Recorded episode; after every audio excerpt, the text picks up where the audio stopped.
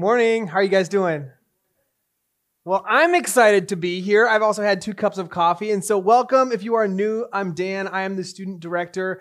Um, I'm just going to quick get you, a couple of you guys caught up on things. If you were here last week, just by raise of hands, did any of you guys go home and add a fluffy white robe to your Christmas list after last week? Now, now if you didn't get that reference, you weren't here. Brandon, who was just up here, he, he taught. Um, and one of his illustrations was these big fluffy white robes. One was messy and one was shiny clean. And I'm just like, ooh, I think I need one of those. Um, anyway, he also referenced his favorite Christmas movie. And so before we get into my, I want to share mine or one of my favorite Christmas movies, but I'm still kind of new here. I've actually only been in New England for a little over four months, loving it. Um, but it hasn't really gotten cold yet. Um, so I still know that's coming. I was really hoping for snow yesterday and I didn't get any. Um, still kind of new here, but one thing I've loved so far, I share a lot of similarities and a lot of differences with the staff. One similarity that we share is our just love for Christmas. Every single one of us staff here in West Bridgewater, we love, love, love Christmas. As you can tell by the beautiful lobby as you walk in and the painted windows and the decorations that the First Impressions team put together. Like, we love Christmas. We get really excited for our Christmas Eve services this week. And so I share in that. Christmas is like my favorite time of the year. I was actually kind of excited. Well, I was very excited to come out here, but what made leaving the warm weather a little easier was knowing that it's like, oh, I might get a white Christmas. And then you guys are like, actually, it's rarely a white Christmas out here. I'm like, oh, okay. I still love Christmas though. Um, favorite Christmas movie, and this, this ties in really, really well. I only had like one person in the first service know this movie. Um, and so it's not a super popular one, but it's This Christmas. I love this movie. I think it's hilarious. Who here has seen This Christmas? Okay, we got a couple. Okay, okay. Leslie, I know you're lying because you told me you're. Um, she's like, I will raise my hand if no one else does. Anyway, I love this movie because it's about a family that all comes home for Christmas. This family all comes home for Christmas. And it's all about the different stories and the baggage that each person brings in. And so even though you're all coming together for the holidays, there's also the complications of the oldest brother who he's like an older man now and he left for Chicago for a music career and kind of left the family. And he has he has debts there that he hasn't paid and so these guys come after looking for him, which complicates things. There's the sister who kind of has the appearance that her life is together but her marriage is falling apart the younger brainiac sister that went off to like this, you know, really nice school and kind of holds it over the rest of her family that she's the smartest. We all know that person in our family, right? The youngest brother who's scared to tell his mom that he wants to pursue a music career and a singer songwriter rather than going to school. And the military brother who's secretly married and has a child on the way. And so you just add this all into one family, and it's this chaotic, loving, enduring, beautiful, sad, all kind of come together for this Christmas. And I like this just because I think it's like real life sometimes. This isn't a, this isn't a Hallmark movie where we're going off into the like the hills in Iowa at a B&B um, somewhere. This is just this is real life. And for many of us, we have family either coming together or we are going somewhere for Christmas. A lot of it is wrapped around our family, and sometimes it's just complicated. Many of our families are marked with dysfunction, hurt, loss, grief, pain, anger, trauma. It's just complicated. And so, with Christmas and the holidays being here, knowing that these complications and difficulties exist, we're actually going to look at the theme of family in Scripture and how this little baby that we celebrate at Christmas completely changed that. Completely changed the idea of a family and what that could mean for you and me. I have my family. I plan to go see them this Christmas. I'll be flying out Christmas Day.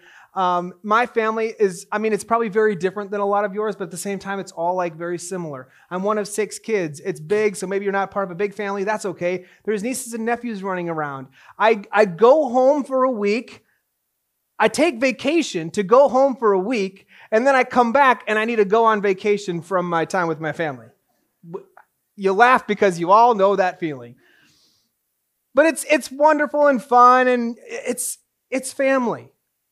It's what we have, but sometimes our family trees can be more complicated than beautiful. Sometimes they're just painful if you've lost someone that should have been on there, or you've had a family you dreamed of having but are unable to have it. The concept of family trees and coming back to them can just be really, really tough. Um, for some of us, there's a lot of wonderful things about our family. I do. I go home and I'm, I'm one of four brothers and two sisters, and I go home and I try, I try to cause trouble. Like that's, you know, that's just what I do. And so some, there's a lot of fun things about our family, but there's also a lot of complications. Um, some of us, I honestly, we've kind of lost the art of like the family tree and the ancestry. I'm kind of curious. Has anyone done one of those like ancestry.com or 23andMe where you've like tracked your lineage and your family's back uh, has anyone done that? Is anyone here related to someone like you're like whoa this is actually really cool and they're kind of important? Is anyone anyone find anyone like that in your families? No? No one? Yes. Who is it?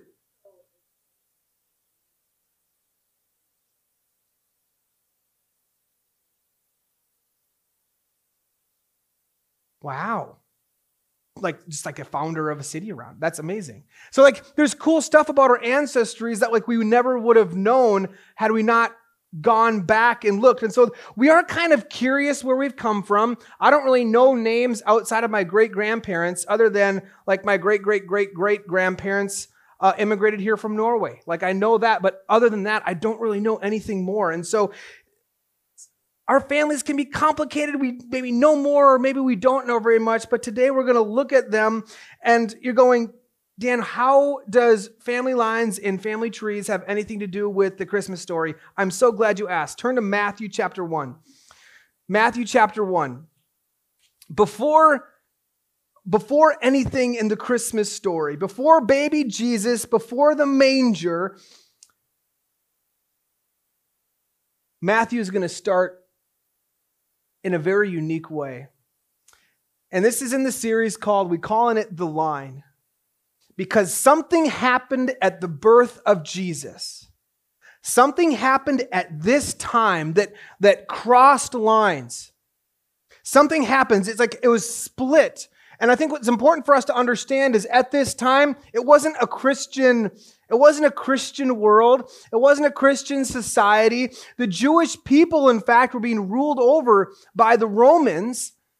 But even though it's a innately secular world, the birth of Jesus and what followed was so significant that even the Roman calendars are going, we need to separate our time before Christ and after. The line split. This baby, there was something special about this baby. Baby, Jay Cross and Brandon have already kind of walked through a couple. Jay Cross worked from captivity to freedom and what that looks like, crossing the line from being a slave in captivity to living in freedom through Jesus. Brandon last week went from worthlessness, the, the shame that we tend to pile on ourselves, to pricelessness. And that's how God sees us. And today we are going to look at orphans to sons and daughters. When family gets complicated, God goes, I'm going to step across this line and I'm going to come into your family. And that's why Matthew starts with the genealogy. Matthew starts like this. It says, uh, it's about three quarters of your way through your Bible. It says, This is a record of the ancestors of Jesus the Messiah, the descendant of David and of Abraham. Abraham was the father of Isaac. Isaac was the father of Jacob. Jacob was the father of Judah. We're not going to read through it all. But it goes, it goes on and on and on and on and on, all the way down, and it introduces a new person to us. His name is Jesus. And what this highlights is one of our first points, and that's God's plan has always been through a family. But to be clear, not yours and not mine. His plan has always been through a family because our families are marked with pain and dysfunction and complication. But what Jesus introduces is a new family, not, not yours or mine, but God's family, a heavenly family, a new, a perfect, and wonderful family. In fact, it says in the beginning of Genesis, it says this Genesis 12, 1 through 3, it says, The Lord said to Abram, this is before his name was Abraham, same guy, but um, God changed his name later. It says, The Lord said to Abram, Leave your native country, your relatives, and your father's family. Leave your earthly family.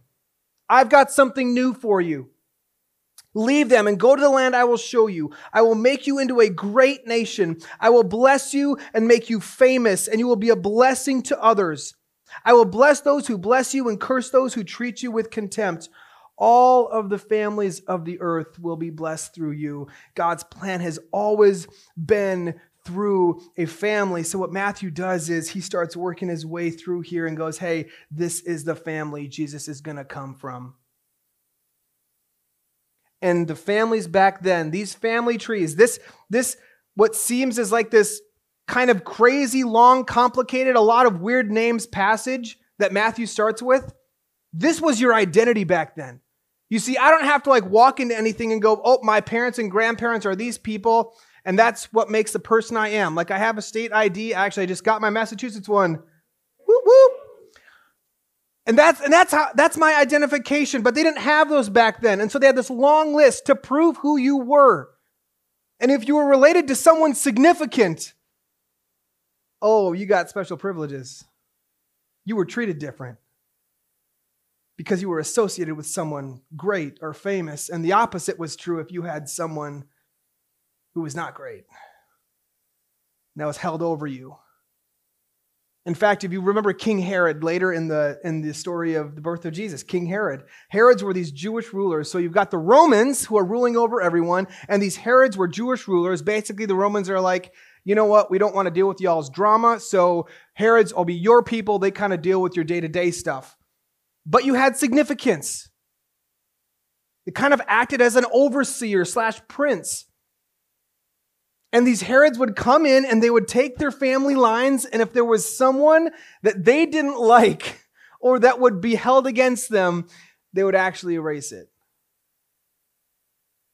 Or try to get names and fudge their families in a way that made them connect to prominent people. Why do I say this? I say this because as we read through this, as we read through this, we're going to see Jesus or we're going to see Matthew include a lot of different names that are undesirable, that shouldn't be on here. Almost like Matthew is saying, look who God is proud of for being in his family. And what we see, we see God, we see Matthew connect the old and the new, this idea of this family that God called with Abraham to Jesus. It says this in the Tyndale Study Bible. It says, if you're reading the Bible chronologically, it's beginning to end, you'll find that, like a story, the first chapter of Matthew reacquaints you with people you've already come to know, like Abraham, Isaac, David, and more. Yet a new person, indeed, a new person, will claim to be the most important person in the entire Bible this guy, Jesus what Matthew is doing, he is setting the stage. He is setting the stage for his readers of going, This is why this guy is so important. Let me show you. And as he's showing them, he goes, Let me show you the people that God is proud to have in his family. And he goes through and he includes murderers he includes fornicators. And I'm so glad we've come a long way in society, but he includes four women. Women had no place in a family line back then. I'm not saying it should be like that, to be clear. But that's significant because God's going, hey, I want these people to get credit. I want them. I'm proud of them for being in my family. It goes on to say this in a study Bible. It says Matthew's inclusion of four particular women, Tamar, Rahab, Ruth, and Bathsheba, reveals his concern to do more than just relay historical data. He's not just wanting you to me to read, you and me to read through this and go, oh, blah, blah, blah, and Shedadab and Jephthahs and Abath. No, he's going, these women have, they have, they might be raised more ethic and, uh, I'm sorry, let me rephrase this. These women might have raised both ethic, ethnic, and ethical questions for Matthew's readers. They shouldn't be on there. All four of them were most likely not Israelites by birth and all might seem scandalous to mention in an, ancestral tree of the Messiah. Matthew's genealogy of Jesus lists the good, the bad, and the ugly, and it intentionally does not leave out people who seemed questionable. The point Matthew is trying to make is that God sent his son as the savior of all people Jews, Gentiles, men, women, no matter who people are or where they come from, God's plan of salvation was offered to all people through this little baby. This is the line we're talking about. The line that God in heaven, Jesus in heaven, holy, perfect, ruling, supreme, going, you know what? There is something worthwhile that I want to come to. I'm going to cross this line from heaven to earth. I don't want them to be orphans. I don't want them to be left alone. I want them in my family. Why? Because we're messed up. We're complicated we're dysfunctional. It says in Romans 3:23, it says, For all have sinned and fallen short of the glory of God. We all need some sort of help. We know that. Orphans are lost. They don't have families, they don't belong. And so, what we're going to see in our next point is this all of us start, all of us without exception, all of us start as spiritual orphans. I don't care how long you've been following Jesus or if you've never trusted him for a minute in your life. We all start as spiritual orphans. We all start distant from God, far away. Perhaps times in your life you felt that more than others. We all start far away, and, and there's a verse that comes to mind that I think just this just summarizes it, summarizes it perfectly. And this is Paul in Romans. And honestly, this is like, this is what I deal with too. Romans 7, 18 through 20 says, For I know nothing good lives in me. That is my sinful nation, nature. I want to do what is right, but I can't. I want to do what is good, but I don't. I don't want to do what is wrong, but I do it anyway. All right, let me slow that down again. I want to do what is good, but I don't. I don't want to do what is wrong, but I do it anyway. That's us. You, that's me, that's us. Lost, helpless, we struggle with this. Verse 20, but if I do what I don't want to do, I'm not the one really doing it. It's the sin living in me. It's this lost nature. It's being an orphan. It's being spiritually distant. All of us start as spiritual orphans, we all need help. For a lot of us, especially if our earthly families, like we have a hard time with that. You ever like look at another family and go, man, I wish I could have a family like that, or a relationship like that, or a marriage like that, or children like this, or to be included and loved like that. A lot of us look for that. That desire is built in from God, not desiring us to be estranged and distant, but in need of a family. And it says this in Galatians 4. So we're all we're all fallen. We're all in need of this family. We all need help. We're all these orphans, helpless in need. Uh, Galatians 4 says this. It says, But when the right time came, or in some translations it says, when the fullness of time came, all of time past, all of time in the future, when the fullness of all of that came, when God's plan for family all kind of came together, when the right time came, God sent his son born of a woman, subject to the law. God sent him to buy or to redeem or to purchase, to buy freedom for us who were slaves by the law, so that he could adopt us as his very own children.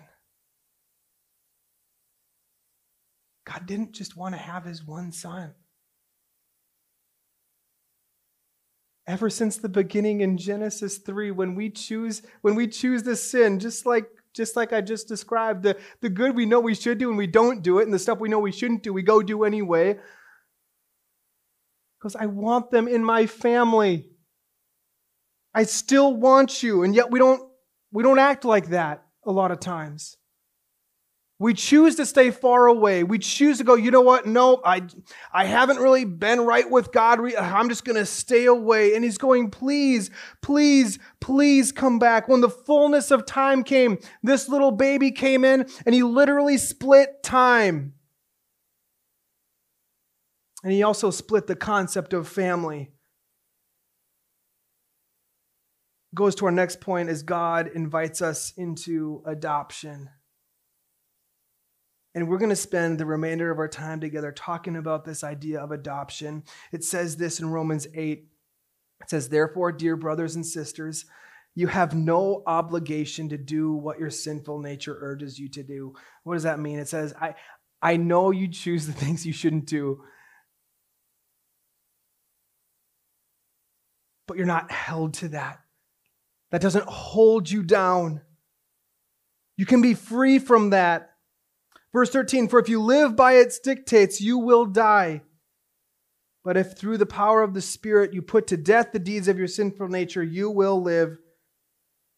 There is a life of sin that we all find ourselves in, myself included, but Jesus offers us so much more. He says, Hey, come out of that, come into my family. Verse 14, for all who are led by the Spirit of God are children of God. For if you have not received a spirit that makes you fearful slaves, instead you received God's Spirit when he adopted you as his own children.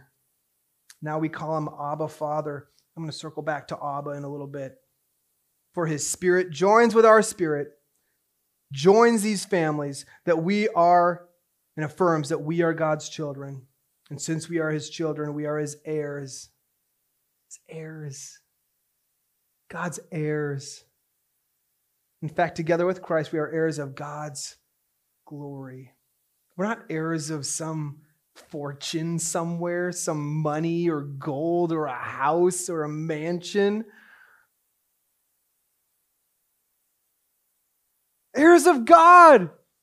His kingdom, his plan from the very beginning. He goes, Hey, I've been trying to show you this plan, and now I've sent my person to really show you, you this can be you. Jesus had an adopted dad. He had to deal with this like difficulty of an earthly family. The invitation lies for all of us.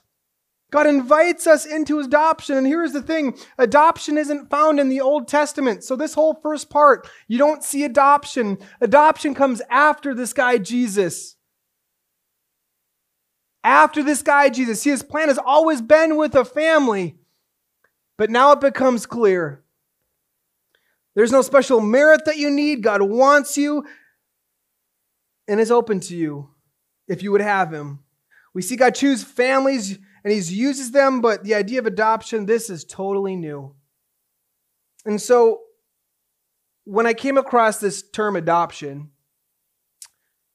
I've never adopted anyone. My family's never adopted anyone. Uh, many, for many of you, maybe you have, or you, you know someone who has, or maybe you have family members, or you yourself has.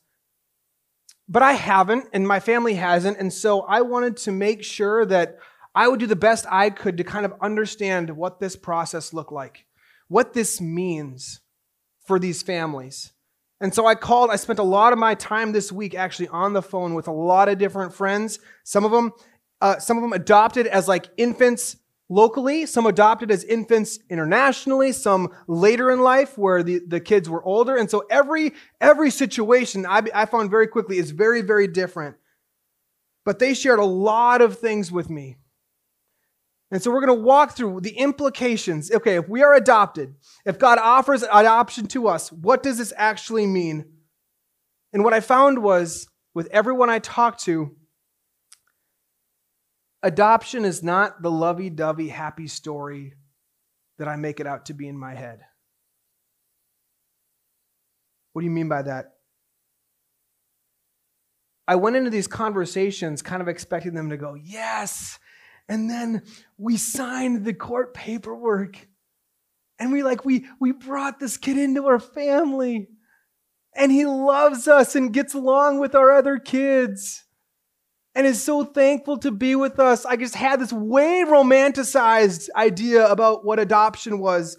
And as I talked to these individuals, they all said the same thing. And they said, adoption is rooted in loss extreme loss. We're going to walk through a couple points on adoption, and this is the first one that all adoptions involve loss of some aspect. They lost their original family. For some potential parents, they've lost the idea of having their own kids, and so they're choosing to adopt. Some of these older kids that have maybe grown up in an orphanage, they've come to know their the people around them as their own family. So actually in pulling them or adopting a child, you're actually pulling them away from what they would consider family. Every adoption because because it is an adoption means that it is rooted in loss somewhere. And when I heard this, I'm like, that's us. We've, we've, tr- we've totally messed this up. I keep doing the things I don't want to do and I shouldn't do, and I do the things that I know I shouldn't, and I don't do the things that I should. I look back to Genesis 3 when Adam and Eve, like, they, they, they take the original bite. And I'm like, this, this is us. We've lost it. Which is why we need adoption Sin creates this separation and loss. We have lost that feeling, that spiritual belonging. We have lost it. There's a reason we desire that or feel distance from God or maybe choose to stay away from Him. And when He offers us an adoption, He's going, No, my hands are still open, my arms are still wide open for you. Adoption is rooted in loss loss God is willing to take on, by the way. The next thing was, and this wasn't surprising to me, but aspects of it were adoption is costly. Like I know, depending where you would adopt from, it would cost a lot of money and the whole process, flights and paperwork and all of this. What I was shocked by is the amount of time that it takes to adopt. Again, not just like the not just like the courts and, and the, the time there, but the time after adoption, acclimating yourself and your family, doing training, taking them to counselors because they're having a hard time transition, taking maybe if you have your own kids to their own counselors because your own kids are trying to wrestle with the idea of these new kids in your family. It's just complicated. Time and time and time must go into this. Adoption is costly. But this wasn't a cost that Jesus wasn't willing to make. It says in Philippians 2, it says, For the joy set before him, this guy Jesus didn't, didn't look at his Father in heaven and go, I want this. He says he didn't consider equality with God something to grasp or hold on to, didn't consider his position something he just wanted to stay in. But it says he lowered himself humbly and willingly and became a human, became a little baby. Adoption is costly. It costs God a lot. It cost him his son. But he goes, This is worth it. Some of you guys need to hear that tonight. That, okay, this concept of, adoption, that's all good and great. No, God's looking at you and going, yes, but the process for you is worth it. The process for you and for Dan, this is worth it. I'm willing to give up the time. I'm willing to give up even my own son. The next thing about adoption is that it isn't earned. Then this really starts to get beautiful. What did, adopt, what did an adopted child do to deserve a family? Nothing. It's just a child or a baby. What did they do? What gave them the credentials to nothing? They're, they're, they're just born. When parents, potential parents, see these kids, they don't look at them and go, oh, okay, um, let's see how good you are. They don't stack that up. In fact, one of the hardest things one of the families said was one of the hardest things was like, you can't take them all. You had to see the ones that you had to walk away from. Thankfully, that is not the case with our God in heaven. Orphans do nothing to merit an adoption. They just, the family goes, Our, We're here if you want us. One of the uh, one of the families I talked to, it said one of the hardest hardest moments for them. This was just really humbling for me, I think, as I as I heard this. But I asked for like a specific moment. And again, my mind is going like, okay, this moment's to be when they walk through the house for the first time and it's like this big reveal and oh my gosh, we're part of the family. It was actually opposite of that. And she said the moment that stuck to me was shortly after they adopted their child. Um, he was having a really, really hard time and was crying like crazy. They were out at a park and he's crying like crazy. He was having some developmental issues, and so he's drooling everywhere, and snot's coming out of his nose. Um, he's traumatized from the loss, like not having his family and where he's come from, and, and he's totally losing it. And she said, In this moment, I did not like my son. And she said, I got so mad at God. She said, I, I, I, I kind of walked away. I, I took a step away. And she's like, I just got really honest with God. And why him? Why him? Why this child? Why did we adopt this one? And in this low, messy, horrible point in her life, as she's sitting there just venting her soul to God, she's like, I heard God specifically say to me, well, I adopted you. This is us. The mess, the trauma, the difficulty, God's going, oh, no, no, no, but you are worth it. Adoption isn't earned, it is a gift from you, it is, it is to be received by us. And lastly, adoption is legitimate. Legally, once you are adopted, you have, you have all of the legal rights as if you've been a part of the family for your entire life. Think about that. Choosing to sign up, choosing to be a part and, and to receive this adoption is like we have been a part of God's family for our entire lives, just like it is for a young child. There's beauty here, there's something to celebrate here. It says in Romans 8, we, we already kind of went through this. It says, You have not received a spirit that makes you fearful slaves. Children aren't feel fearful or shouldn't be fearful. Instead, you received a, God's Spirit when He adopted you as His own children. And now we call Him Abba, Father. And I told you I'd come back to Abba here because this is significant, and I'm going to pause there. Abba is an Aramaic word, and the whole New Testament was written in Greek. And so this sticks out. There's a reason they're using this strange word here. And the other time we see it used is when Jesus is at the end of his life or nearing the end of his life and he's in the garden and he's, he, he's about to die on the cross. and he excuses himself from even his closest friends and he goes out into the garden and he loses it.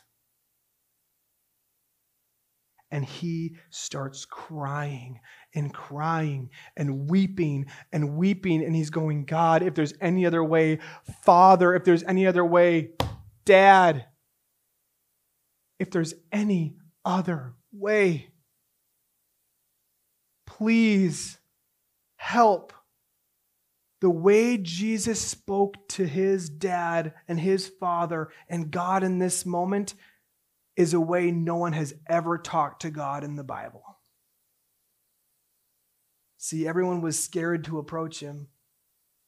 He was rightfully so. He was this king and, and priest and ruler over his people. No one has ever talked to him like this before. Jesus showed us for the first time how we can approach the God of all creation, the God in heaven. I remember when I was in college and uh, I worked hard to pay my way through school, and I get all the way I get all the way through, and I have my last, my final. Uh, my final tuition payment. And it wasn't like the last semester or the last year. It was just like, it was this payment plan. So it was just the last payment.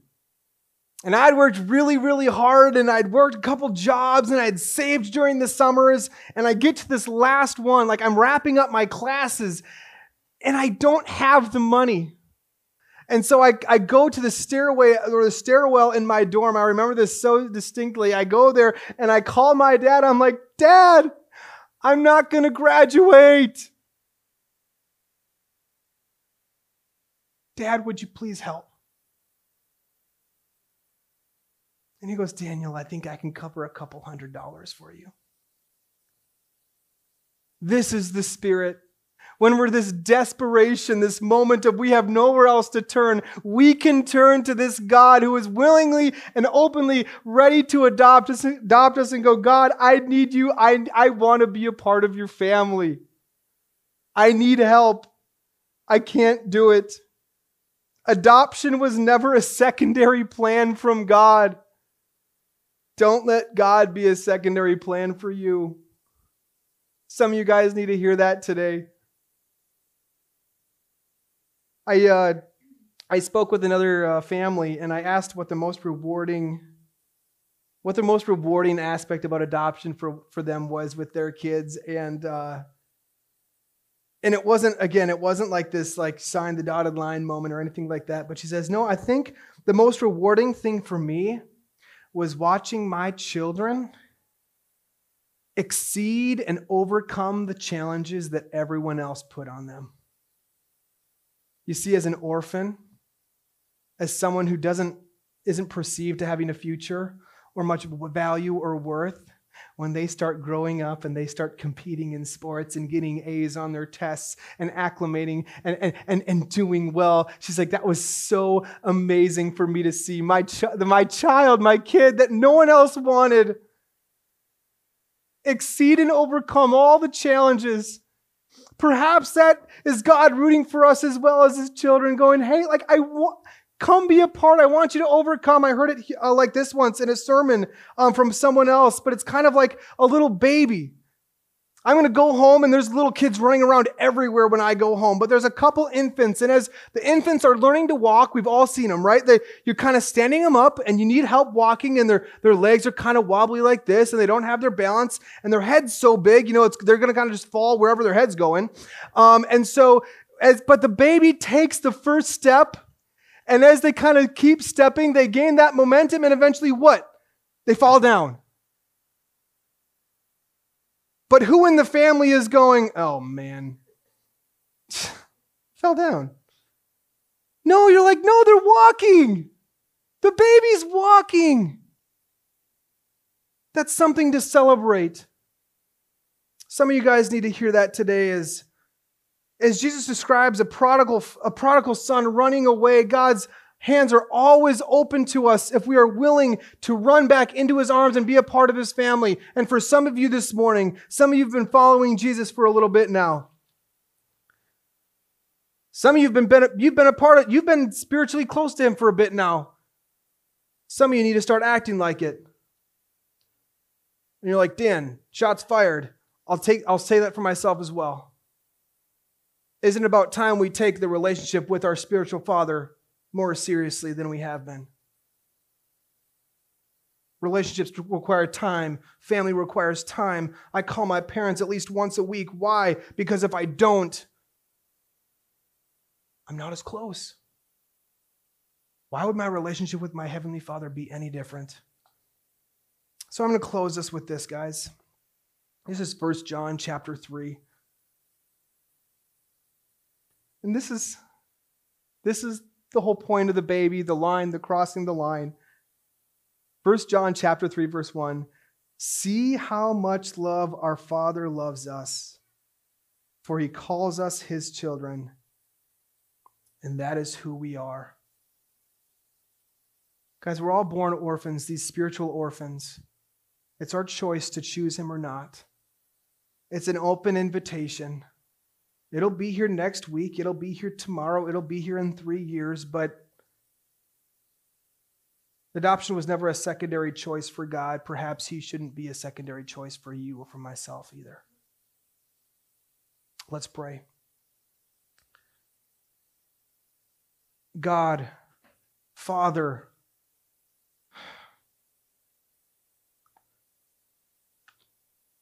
thank you for sending your son as a little baby and giving us this picture of what it means to belong to you and your spiritual family. God, I pray that for the people of this room, that wherever we are, whatever our earthly families look like, that we would respond to this invitation of being adopted into your family. I pray for someone who hasn't done that, who's been spiritually disconnected and, and just needs to come home. God, I pray if that's someone and, and that's putting on their heart this morning, God, I pray that that would be real, that they wouldn't just go home. They wouldn't just go to this Christmas season and open presents and eat food and just have a good time. That this would be a marker, this would be a line that they cross and go, and I remember Christmas of 2021 when I chose to not live in my sin, but to be adopted into God's family. God, I pray for us that have been walking and living, living in this family for a while. I, I pray that you would amp up our seriousness and our intentionality, that we would spend more time with you, desire to get to know you better and those around us better, and serve you more. God, thank you for baby Jesus. Thank you for starting as a little baby and introducing this idea of adoption. We praise in Jesus' name. Amen.